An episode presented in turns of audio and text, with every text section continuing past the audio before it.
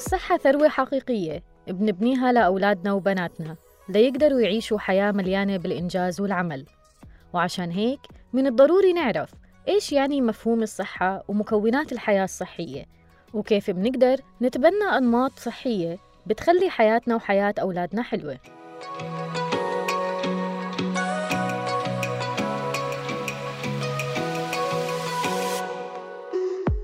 أهلا فيكم في بودكاست كبرو. معكم بشرى الضمور في حلقة جديدة رح نحكي فيها عن أنماط الحياة الصحية لليافعين واليافعات. يمكن كثير منا بيهمل الاهتمام بطبيعة الأكل وساعات الحركة الجسدية وكميات المياه يلي بيشربوها الأولاد والبنات. وبصير الاهتمام بس لما يعاني الأولاد والبنات من وزن زائد أو مشكلة صحية أخرى. الاهتمام بالعادات الغذائية والأنماط المتبعة في الحياة الصحية أمر ضروري قبل ما تصير أي مشكلة صحية.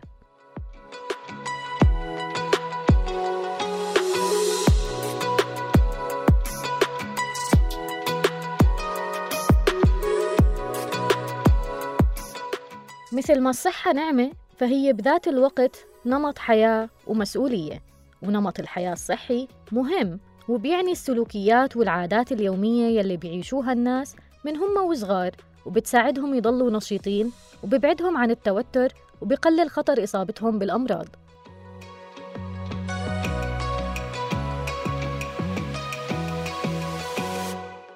مثل ما الصحة نعمة فهي بذات الوقت نمط حياة ومسؤولية ونمط الحياة الصحي مهم وبيعني السلوكيات والعادات اليومية يلي بيعيشوها الناس. من هم وصغار وبتساعدهم يضلوا نشيطين وببعدهم عن التوتر وبقلل خطر إصابتهم بالأمراض.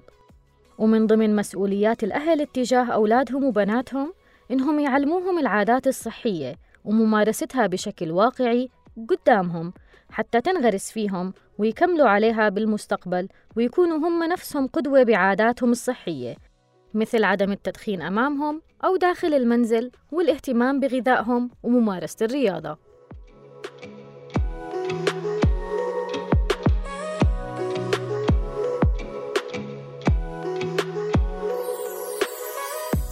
سألنا الناس لأي مدى الأهل بيهتموا بغرس أنماط حياة صحية عند أولادهم وبناتهم سواء على مستوى الطعام أو الرياضة أو النظافة الشخصية.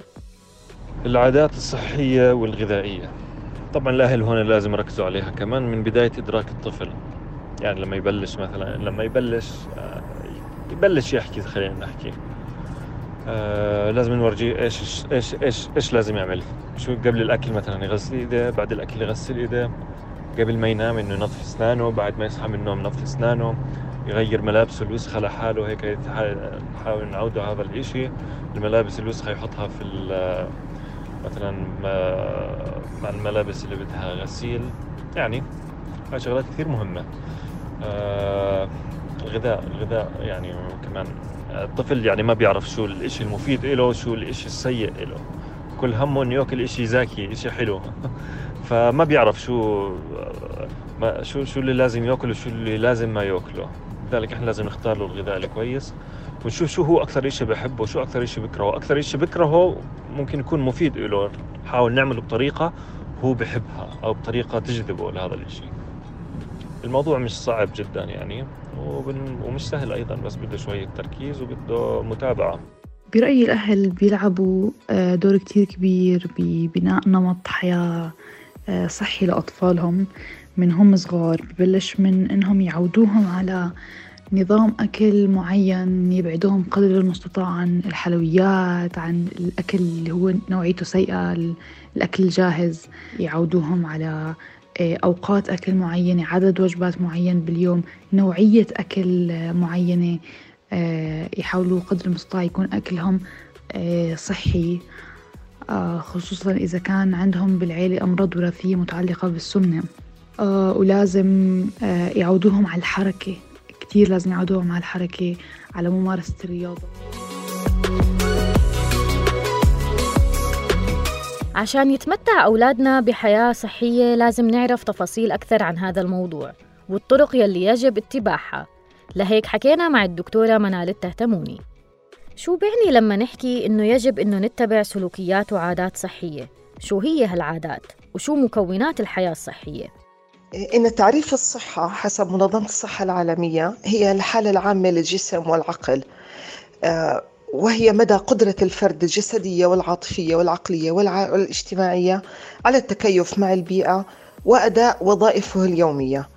الحياة الصحية هي مجموعة من السلوكيات والعادات اليومية التي يعيشها الشخص وتساعده على الشعور بالنشاط والصحة وقلة الإجهاد والتوتر وتقلل خطر الإصابة بالأمراض. أهم مكونات الحياة الصحية الاهتمام بالنظافة الشخصية، الاهتمام بالتغذية السليمة، ممارسة النشاط البدني والرياضة، ممارسة الترفيه وتجنب الضغط النفسي والتعامل مع الضغوطات النفسية والابتعاد عن السلوكيات غير الصحية.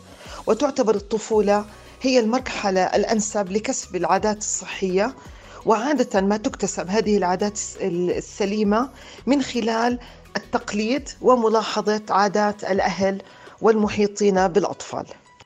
وشو المطلوب من الأهل؟ ليعملوا لحتى يعيشوا أولادهم وبناتهم حياة صحية. لا سيما وإنه الكثير من الأهل ما بيتبعوا أسلوب حياة صحي. يبدأ الأطفال بالتأثر بمن يحيطهم وخاصة الوالدين باعتماد العادات والسلوكيات الصحية أو غير الصحية.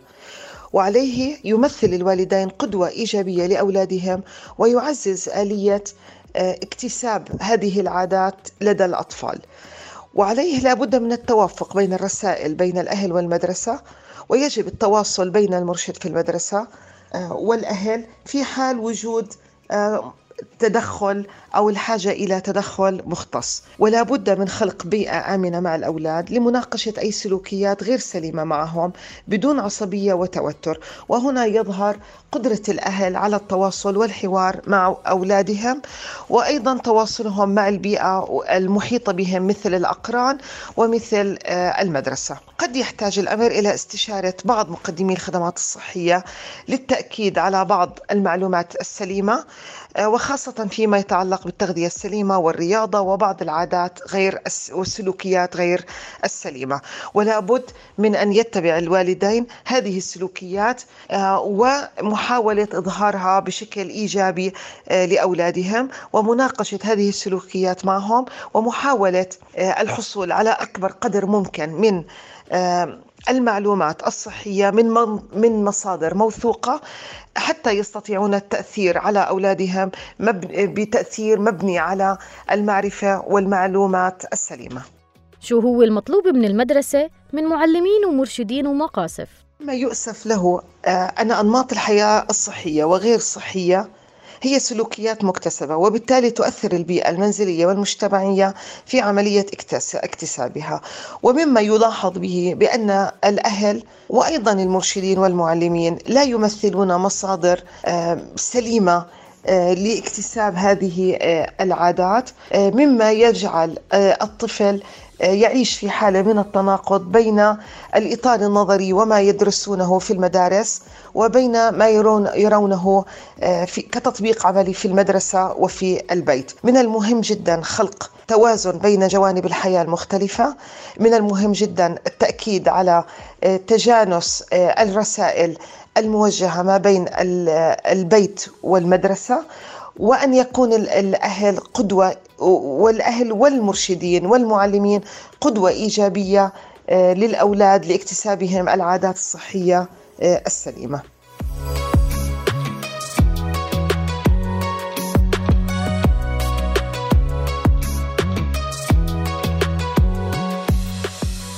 اليوم بعصرنا السرعة مسيطرة على كل إشي. الوجبات الجاهزة والإدمان على مواقع التواصل والألعاب الإلكترونية. أمر بخفف من حركة الأولاد وبيزيد الاتكالية. بس المفروض نكون إحنا أسرع من أولادنا ونعيشهم بنظام صحي وغذائي جيد. هذا بيحتاج منا إنه ندرك أهمية أنماط الحياة السليمة ودورها بالنمو والتطور ومنع الأمراض عشان نوازن بين جوانب الحياة المختلفة بدون تقصير أو إسراف.